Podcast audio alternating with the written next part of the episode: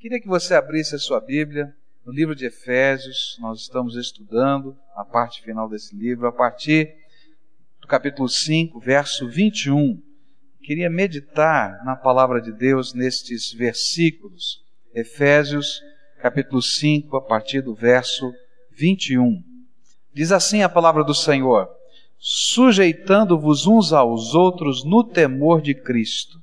Vós, mulheres, submetei-vos a vossos maridos como ao Senhor porque o marido é a cabeça da mulher, como também Cristo é a cabeça da igreja, sendo ele próprio o salvador do corpo. Mas assim como a igreja está sujeita a Cristo, assim também as mulheres o sejam em tudo a seus maridos. Vós, maridos, amai as vossas mulheres, como também Cristo amou a igreja e a si mesmo se entregou por ela, a fim de santificar tendo-a purificado com a lavagem da água pela palavra, para apresentá-la a si mesmo igreja gloriosa, sem mácula, nem ruga, nem qualquer coisa semelhante, mas santa e irrepreensível. Assim devem os maridos amar as suas próprias mulheres, como a seus próprios corpos. Quem ama a sua mulher, ama-se a si mesmo, pois nunca ninguém aborreceu a sua própria carne, antes a nutre e preza, como também Cristo a igreja porque somos membros do seu corpo. Por isso deixará o homem a seu pai e a sua mãe e se unirá à sua mulher, e serão os dois uma só carne. Grande é esse mistério, mas eu falo em referência a Cristo e à igreja. Todavia também vós, cada um de per si, assim ame a sua própria mulher como a si mesmo, e a mulher reverencie ou respeite a seu marido. Oremos ao Senhor. Pai querido, dá-nos a tua graça e que nesta hora possamos aplicar aquilo que lemos da tua palavra ao nosso coração e à nossa vida. Ó oh, Pai, que nesta hora, Senhor, além dos mandamentos, das ordens que aprendemos na tua palavra, nós possamos sentir o teu Espírito a nos ensinar, que a nossa mente possa ser aberta para entender a ternura do Senhor o amor do Senhor e a grandeza do Senhor em todas as coisas. É aquilo que oramos no nome de Jesus. Amém. Desde o capítulo 4, no verso 17, Paulo vai delineando o tipo de teologia prática que define os novos padrões éticos do povo de Deus, especialmente em duas áreas. Uma área é unidade e a outra é pureza. Se a gente olhar tudo que Paulo está falando nesses versículos todos, a gente vai perceber a palavra de Deus nos dizendo que nós precisamos aprender a ter unidade uns com os outros no corpo de Cristo e vamos aprender que precisamos viver a santidade que se expressa publicamente, praticamente, na forma da pureza. E a grande questão que fica aqui nesse texto, nesse período todo, é que de que maneira a nossa fé afeta a nossa vida. E agora Paulo começa a mostrar como a fé afeta uma outra área da nossa vida, que são os nossos relacionamentos. No texto que lemos, ele vai falar sobre marido e mulher, logo depois ele vai falar sobre pais e filhos, logo depois ele vai falar sobre patrão e empregado, e ele está pensando como é que a graça de Deus, o poder do Espírito Santo, o ser cheio de Deus, a palavra de Deus na nossa vida faz diferença nos relacionamentos. Dentro de casa, marido e mulher no dia a dia, pais e filhos dentro do contexto da família, como é que uma família se relaciona, você quando sai para trabalhar, como é que deve acontecer e como devem serem resolvidas as questões que envolvem o seu trabalho, o seu dia a dia. E Paulo está dizendo: olha, nós podemos ter uma ética diferenciada, uma ética que vai ser uma contracultura, uma ética que de alguma maneira choca o mundo uma ética que, de alguma maneira, mexe com os nossos corações. Eu queria olhar então para o primeiro tópico que Paulo vai apresentar. Como é que funciona esta ética em termos de marido e mulher? Nós vamos estar olhando o que a palavra de Deus ensina e como é que esses valores têm a ver com a nossa vida. O conselho de Paulo parece muito simples. Ele diz para as mulheres: mulheres, submetam-se aos seus maridos. Que coisa! Mulheres submetam-se aos seus maridos. Talvez esta seja uma das doutrinas bíblicas mais contestadas nos dias de hoje, especialmente porque muitos não compreendem a beleza e a grandeza deste ensino. Mas pensam que esse ensino contém aspectos de opressão e desvalorização da mulher. Aqueles que veem esta ordem como opressão e desvalorização da mulher estão contradizendo o ensino da palavra de Deus que diz justamente o contrário.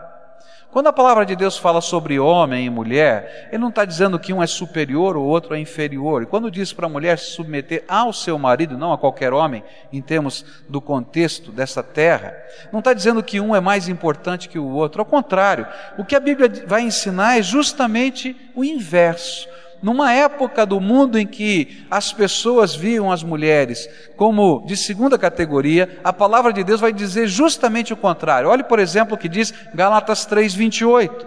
Desse modo, não existe diferença entre judeu e não judeu, entre escravos e pessoas livres, entre homens e mulheres. Todos vocês são um só por estarem unidos com Cristo Jesus. Existem vários trechos na palavra de Deus que vai dizer que não existe diferença para Deus da natureza que Deus criou, naquilo que Ele fez, não é? Dizer, ó, esse aqui é mais importante, aquele é mais importante, esse aqui é superior, esse aqui é inferior, esse aqui é mais inteligente, aquele é menos inteligente. Não, não é isso que a palavra de Deus vai ensinar. Ao contrário, não existe nenhum tipo de depreciação nem sentimento de superioridade e inferioridade. O que a palavra de Deus vai ensinar é que existe uma cadeia de comando, uma estrutura de papéis, uma estrutura de funcionalidade dentro da família. Só isso. Lutero, quando comentou esse texto, ele diz que nós não podemos confundir as pessoas com os seus ofícios. O homem que se chama João é bem diferente do homem que é chamado de eleitor, de médico ou pregador. Aqui nós temos duas pessoas, disse Lutero, diferentes em um só homem. Uma delas é a que fomos criados e nascemos, de acordo com a qual todos somos iguais: homem, mulher, criança, jovem ou velho. Mas uma vez que nascemos, Deus nos adorna ou nos veste com uma outra pessoa, faz com que um seja filho e outro pai, com que um seja senhor e outro servo, um príncipe e outro cidadão. E o que ele está dizendo é que no dia a dia da vida, não é?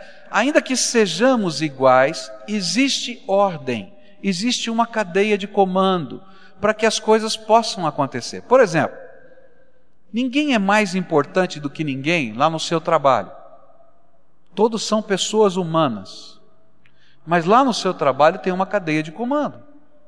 Se não houver cadeia de comando, vai virar uma anarquia tão grande e as coisas não vão funcionar. Se você for um militar, você vai entender ainda mais profundamente isso. Todos são seres humanos dignos de todo respeito, todavia, existe uma cadeia de comando. E dentro da família existe também uma estrutura criada por Deus de comando, de orientação. E então, quando a gente começa a entender isso, que Deus não está fazendo acepção de pessoas, o homem é mais importante, a mulher menos importante, nada disso, mas Ele está mostrando uma estrutura que preserva a vida, uma estrutura que abençoa a estrutura da casa, uma estrutura que faz com que os filhos sejam abençoados, que o relacionamento seja abençoado, começa a mudar o nosso coração. E aí, Paulo vai com uma sabedoria que só o Espírito Santo pode dar ele vai nos apresentar a grandeza e a beleza desse ensino. Onde está a grandeza e a beleza da palavra de Deus dizer para as mulheres? Mulheres, se submetam aos seus maridos. Eu encontro a beleza e a grandeza deste ensino, primeiro, na motivação com que uma mulher faz isso. Olha só o que a palavra de Deus está dizendo aqui. Verso 21 sujeitando-vos uns aos outros no temor de Cristo. Todos nós exercemos liderança e recebemos liderança, ou seja, nos colocamos debaixo da liderança. E agora Paulo vai dizer o seguinte: olha, por que que você vai se colocar sobre a orientação e a liderança do seu marido na sua casa? Por causa do temor que você tem ao Senhor Jesus. E essa é a primeira beleza e grandeza desse ensino. Submissão da mulher, o colocar-se debaixo da autoridade do seu esposo, é resultado de uma obediência a Jesus como Senhor do coração dela. É algo que, pela fé, ela entende que Deus, na sua sabedoria, criou um modelo ético e ela aceita o projeto de Deus para a sua vida. É porque essa mulher cheia do Espírito Santo reverencia a autoridade do Senhor sobre ela que ela se submete. Porque ela deseja glorificar a Cristo no seu lar, é que ela se submete. Porque ela deseja ver a conversão das pessoas que ela ama, é que ela se submete. É porque ela deseja ver a bênção de Deus na vida daqueles que ela tanto ama, que ela submete. Porque ela quer ser instrumento dessa bênção de Deus na vida destas pessoas, é que ela se submete. Porque ela crê que a sabedoria daquele que está ensinando estas coisas, que é o Pai, o Filho o Espírito Santo, Deus vivo, que fala com ela, é maior do que ela. E que não somente ele é sábio, mas que ele a ama é que ela se submete. Ela faz isso porque Jesus, que é o seu Salvador amado, que habita no seu coração, que a enche com o Espírito Santo, que se torna a maior motivação em todas as coisas da vida, é que ela se submete. A beleza e a grandeza está naquilo que Deus está fazendo na vida dela está naquilo que Deus vai fazer por ela. Há alguns ensinos na palavra de Deus que parecem tão estranhos. Por exemplo, esposa, se você tem um marido que ainda não se converteu a Jesus, 1 Pedro capítulo 3 vai ensinar que você ganha o seu marido para Cristo sem pregar o evangelho para ele. E é interessante isso. Muitas esposas lutam com esse ensino da palavra, mas como eu não vou pregar o evangelho? É? Mas o interessante é que quanto mais ela prega, mais ele se afasta.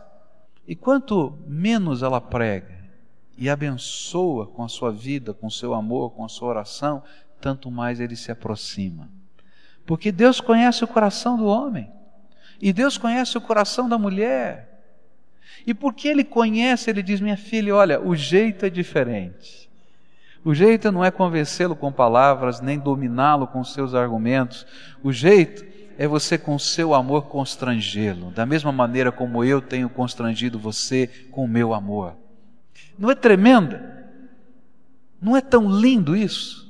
A beleza e a grandeza desse ensino está que a nossa grande motivação é que fazemos isso não por causa de A, de B, de sociedade, de cultura, de ordem, de preconceito, nós fazemos porque Jesus é o Senhor da nossa vida. Acabou. Nós fazemos porque temos alegria em honrar Jesus com a nossa vida. Algumas pessoas perguntam, mas pastor, qual é o limite da submissão? A palavra de Deus vai ensinar que essa cadeia de comando e autoridade, ela é delegada por Deus para que haja ordem na terra. E ela não é somente delegada para o marido dentro de casa, ela é delegada para o governo dentro dos contextos sociais, ela é delegada em várias áreas da vida. Porém, em todas as áreas da vida, esta ordem delegada, ela tem limites. Não é uma submissão cega. A palavra de Deus vai dizer que toda vez que esta ordem delegada, ela se confronta com a vontade e o propósito de Deus e com a ordem de Deus para a nossa vida, nós temos o dever de resistir. Então, por exemplo, se eu estou no contexto da sociedade, a Bíblia vai ensinar claramente a desobediência civil. Ou seja, se houver uma lei que me diga que eu tenho que fazer alguma coisa, que a Bíblia diz que eu não posso fazer, eu sou obrigado a dizer: Senhor, vou te atender em primeiro lugar e não vou ouvir os homens. E esse princípio não vale só para o governo, ele vale para todas as áreas da vida. Se um dia o seu marido lhe disser: Olha, você não pode mais ler a Bíblia, você não pode mais orar, você não pode você vai dizer: meu filho, desculpa, mas agora você está mexendo com uma autoridade maior, que é o Senhor da minha vida. Então, submissão acontece porque eu creio em Jesus, porque Ele habita no meu coração, e eu honro a Jesus me colocando na posição que Ele quer, para ser bênção. Ora, um exemplo disso é Jesus. Se você estuda a vida do Senhor Jesus, ele vai ensinar exatamente isso. Se você chegar em casa hoje e ler Filipenses, o livro de Filipenses, no capítulo 2, ele vai descrever quem é Jesus, qual é a glória dele, qual é a grandeza dele, e diz assim que ele se colocou debaixo da autoridade do Pai. E mais, ele se fez carne, habitou entre nós, se fez servo sendo Senhor. Nós copiamos o Senhor, é isso que a Bíblia está ensinando. Agora, a segunda beleza e grandeza desse ensino está no seu propósito. A primeira estava na motivação: Jesus é Senhor da minha vida. E eu faço por amor e temor ao meu Senhor. Mas a segunda está no propósito. Verso 23 diz assim: Porque o marido é a cabeça da mulher, como também Cristo é a cabeça da igreja, sendo ele próprio o Salvador do corpo. O que está por detrás aqui é o processo da criação. A Bíblia vai ensinar em vários trechos da palavra de Deus, eu não vou ter tempo agora para ler todos eles, como 1 Coríntios 11, versículos de 3 a 12, 1 Timóteo 2, de 11 a 13, Gênesis capítulo 2. A Bíblia vai ensinar que a mulher foi feita depois do homem, de parte do homem, lembra que Deus tirou a costela, não é isso? Do homem. E ainda mais, e foi feita como que um presente para o homem, no sentido de que houvesse unidade entre homem e mulher, ele pudesse ser completado. De outro lado, esse texto vai dizer que o homem nasce da mulher. E a palavra de Deus vai dizer de modo que tanto o homem quanto mulher dependem um do outro. Mas Paulo pega esse contexto todo e diz assim: olha, Deus, na sua sabedoria, colocou dentro do homem um ímpeto que é facilmente perceptível pela natureza humana o ímpeto de dominar. Dentro do homem existe o ímpeto de dominar. Se a gente olhar isso para as relações de trabalho, você vai perceber que o homem tem uma grande facilidade, mesmo quando ele trabalha em equipe, de competir com os seus iguais. Ele está sempre competindo. São amigos, fazem parte do mesmo time, do mesmo grupo, mas ele tem dentro da natureza dele um sentimento dominador de, competir. Ele está competindo. Agora, se você olhar até na própria relação de trabalho, não é? Que a mulher foi criada por Deus de uma outra maneira. E ela tem duas grandes facilidades no coração feminino, que faz parte da natureza dela interior ela tem grande facilidade de fazer parte de um time. E ela tem grande facilidade de ser leal. Você quer ver um negócio interessante, engraçado, tá? Você dificilmente vai encontrar um homem dizendo para outro homem: "Vamos no banheiro juntos". Você já encontrou? É esquisito, né? Agora você percebeu que está num restaurante e diz assim: "Ah, eu vou no banheiro, ah, eu vou com você". Não é esquisito, né? Para nós homens é estranho, para as mulheres não. Que coisa, não é? Há uma facilidade muito grande. Hoje as empresas, isso é uma coisa interessante, hoje as empresas preferem formar equipes de mulheres. É verdade. Porque elas têm maior facilidade de trabalhar em equipe e têm maior facilidade de serem leais àquele que está no comando da equipe. Por quê? Porque isso faz parte da natureza dela. E aqui, Paulo está dizendo: olha que coisa tremenda. A beleza e a grandeza está no propósito. Porque Deus, quando criou a mulher, Ele criou a natureza feminina, que anseia algumas coisas que são tremendas. A natureza feminina anseia por ser amada, por ser protegida, por se sentir segura. E quando eu falo segura, eu não estou falando de dinheiro, eu estou falando de se sentir abraçada. Eu acho que a palavra segura se traduz na mentalidade feminina mais fortemente com alguém que abraça, que protege. Mas a ideia não é dinheiro, não, porque se for precisar passar a necessidade, passa a necessidade junto com o marido. Se precisar levantar de madrugada, levanta de madrugada. Se tiver que trabalhar noite e dia sem parar, faz isso. Não é essa a questão. A questão é de ser parte, de ser envolvida de ser parceira de alguém. Essa é a natureza do coração dela. Para ela, dar-se, submeter-se, não é subjugar-se, é simplesmente amar. É amar. Lutar pelos alvos da sua família, sonhar os sonhos juntos com seu esposo, não é peso, é uma expressão direta do seu amor. Por isso, a beleza reside no fato de que o propósito da submissão é ser um com alguém, alguém que ela elegeu para amar, que ela elegeu para ser ajudadora fiel, segundo o projeto de Deus.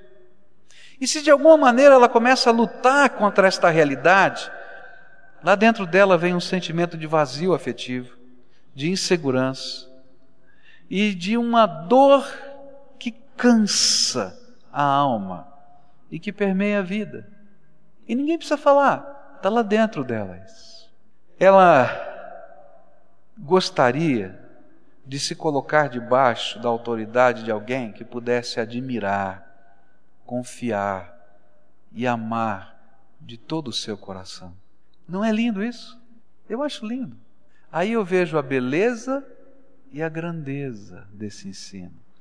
Porque a beleza está no propósito. Deus criou a mulher para ser a ajudadora fiel do seu esposo, para ser um com ele, para que os dois sejam uma única carne, para que a família tenha unidade, para que haja vínculo. Você quer ver como isso é verdade? Quantas vezes isso tem acontecido? Morre o papai, a mamãe está viva e a família está toda em volta dela. Morre a mamãe, papai está vivo. Nem sempre a família está em volta dele. Porque a mulher tem essa capacidade agregante, tem essa capacidade de unir, de fazer o time, de formar. E ela leva isso para a família, e ela se torna o vínculo da casa. Então, quando a gente entende o propósito, a natureza, aquilo que Deus está fazendo, isso não se torna um peso, mas se torna outra expressão de amor. E a terceira, última coisa que eu queria falar com você e terminar, que a beleza e a grandeza desse ensino para a mulher está no seu modelo. Olha só o que a palavra de Deus ensina. Mas assim como a igreja está sujeita a Cristo, assim também as mulheres o sejam em tudo aos seus maridos. A maior grandeza e beleza pode ser vista no modelo desta submissão. O modelo dessa submissão é comparado, é colocado diante de nós como a igreja e o Senhor Jesus, o seu relacionamento. Esse modelo é tão bonito que Jesus vai usar a expressão de que a igreja é a noiva de Cristo. Né? E quando fala do nosso reencontro com o Senhor no dia, naquele dia final, ele usa uma outra expressão bíblica que são as bodas do Cordeiro, o casamento do Cordeiro. E essa é a figura que está lá, é um modelo. Isto porque a igreja foi conquistada pelo amor do seu Salvador. E ainda que ele, Deus, Senhor Jesus Cristo seja digno de ser o Senhor. E ainda que a Bíblia nos ensine que um dia toda língua confessará o seu senhorio, quer seja na terra, embaixo da terra ou nos céus, o que tem conquistado a igreja a que ela se submeta ao seu Salvador é que o amor de Jesus nos salvou. Não é verdade?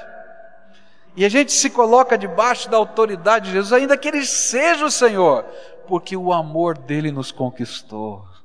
Porque o Senhor se derramou em graça sobre a nossa vida, porque o sangue que Ele verteu na cruz nos perdoou de todos os pecados, e nós temos alegria de nos colocarmos debaixo da autoridade de Jesus. E nós não fazemos isso com peso no nosso coração, nós fazemos isso em resposta ao amor que Ele tem nos dado porque temos sido conquistados, nos submetemos com alegria. Por isso, submissão na vida conjugal é fruto do enlace, é fruto do afeto, fruto da interação, é fruto do cuidado do coração, é fruto da celebração da cumplicidade. Sabe quando é difícil para uma mulher se submeter ao seu marido? É quando o coração dela está cheio de dor e amargura. Quando o coração dela está cheio de dor e amargura, vocês vão brigar. Vão brigar. E não vão brigar por causa de coisas, porque nós não brigamos dentro da nossa casa por causa de coisas ou de fatos ou de quem tem a razão com que. Não é por causa disso que a gente briga. Estas, na verdade, são apenas as coisas aparentes da briga. A gente briga por causa de bobagem, já percebeu? As grandes discussões que acontecem na casa não acontecem por causa de grandes coisas. Eu não estou falando de uma situação grave, como uma traição, assim. Eu estou falando do dia a dia da casa. Nós brigamos por causa de bobagem. Porque, na verdade, a gente não está brigando por causa do fato que aconteceu, a gente está brigando por causa da dor que a gente carrega no coração.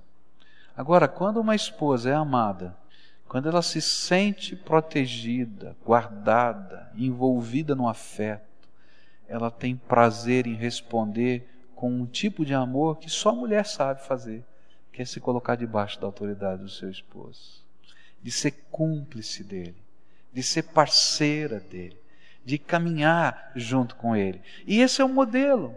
Assim como nós fomos conquistados pelo amor, marido, conquiste a submissão da sua esposa com o seu amor. Conquiste a cumplicidade da sua esposa com o seu amor. E mulher, responda ao amor que ele tem por você, se colocando debaixo da autoridade dele. Submissão não é peso, é amor que responde o amor que nos conquistou.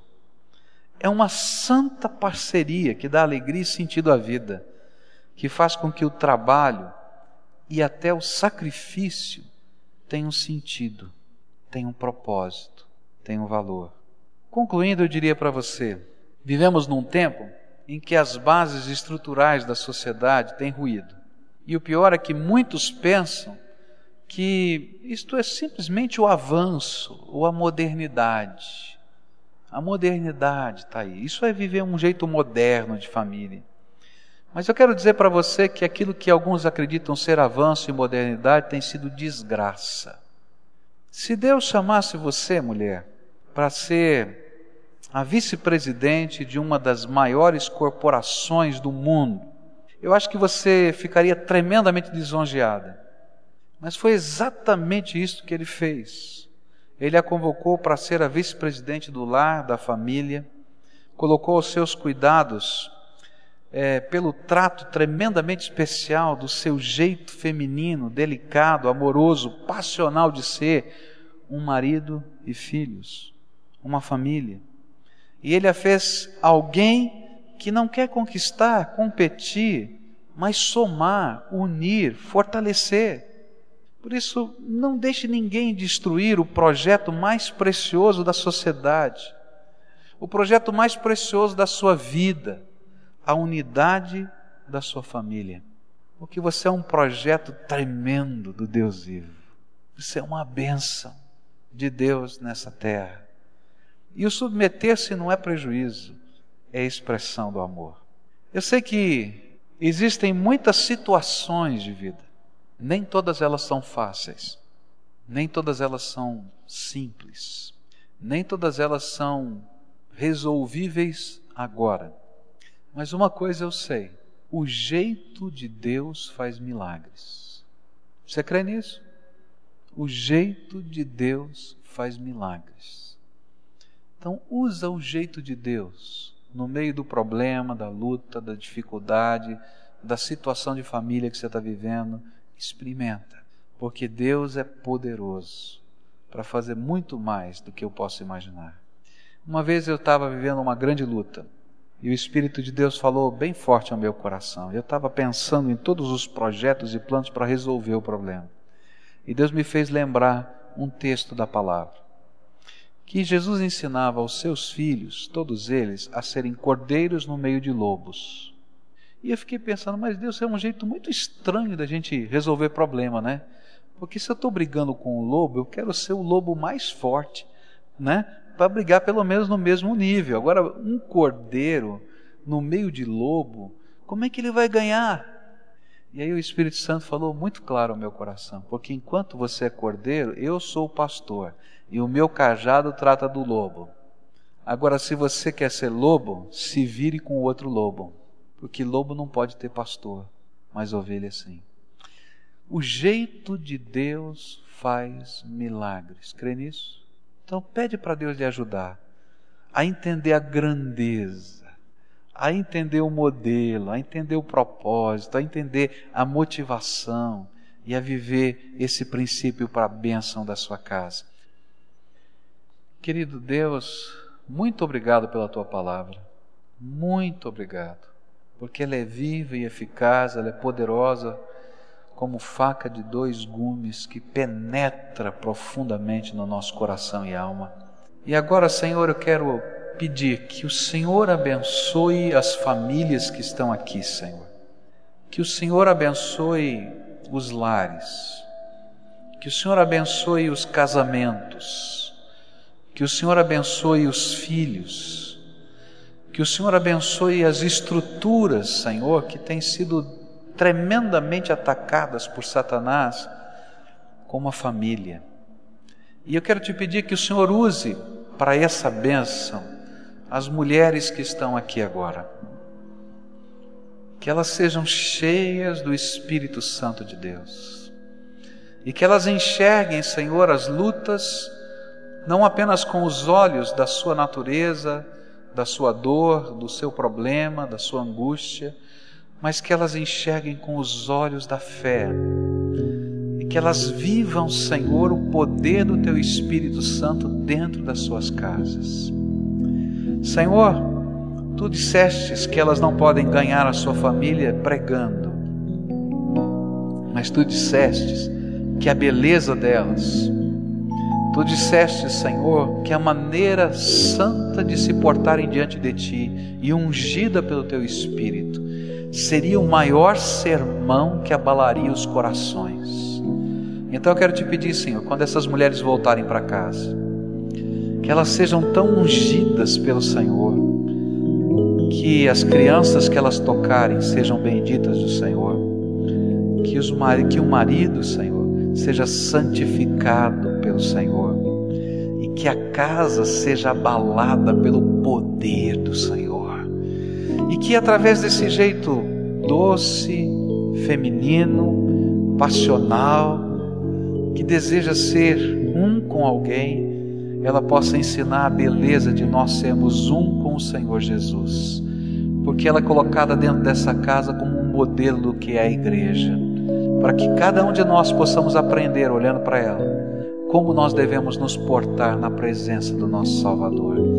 Dá-lhes a tua bênção dá-lhes a tua bênção e que nós possamos ver desde agora esta bênção acontecendo e que nós possamos colher os frutos dessa bênção.